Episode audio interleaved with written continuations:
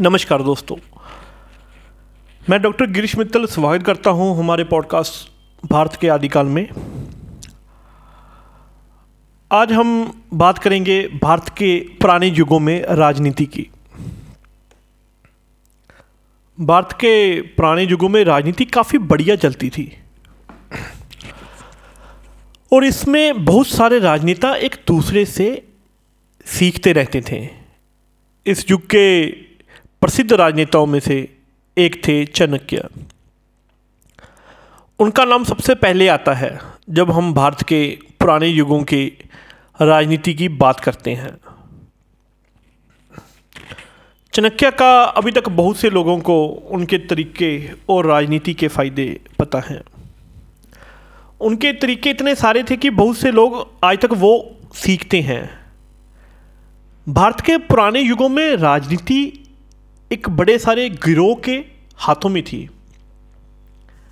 वो लोग जिन्होंने राजनीति के बड़े सारे नियम बनाए थे, वे कुछ इस तरह से होते थे जैसे आज के राजनीति के नेता होते हैं।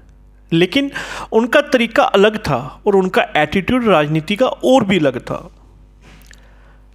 काफ़ी सारे राजनीतिक विचारों की शुरुआत इस युग से हुई। और उनका लक्ष्य एक संयुक्त देश का उन्नति थी। वे लोग हर समस्या का हल खोजने के लिए प्रयास करते थे। और इसलिए जितने भी राजनेता थे, उनमें प्यार और सजगता थी।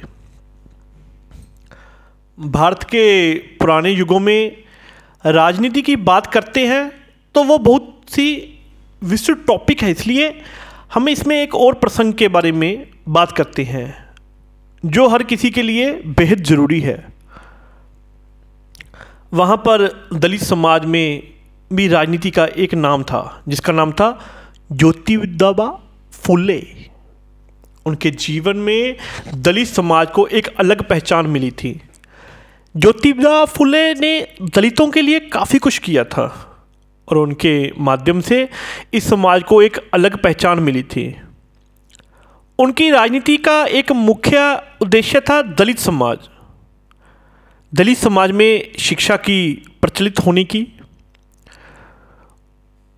उन्होंने इसकी शुरुआत अपनी पत्नी सवित्राबाई फूले से की, जिनका भी समाज से डिनाइड था। सवित्रीबाई फूले की मदद से ज्योतिबा फूले ने अपने समाज को शिक्षा दी, जिसमें बिना कास्ट के लोगों को पढ़ाया जाता था।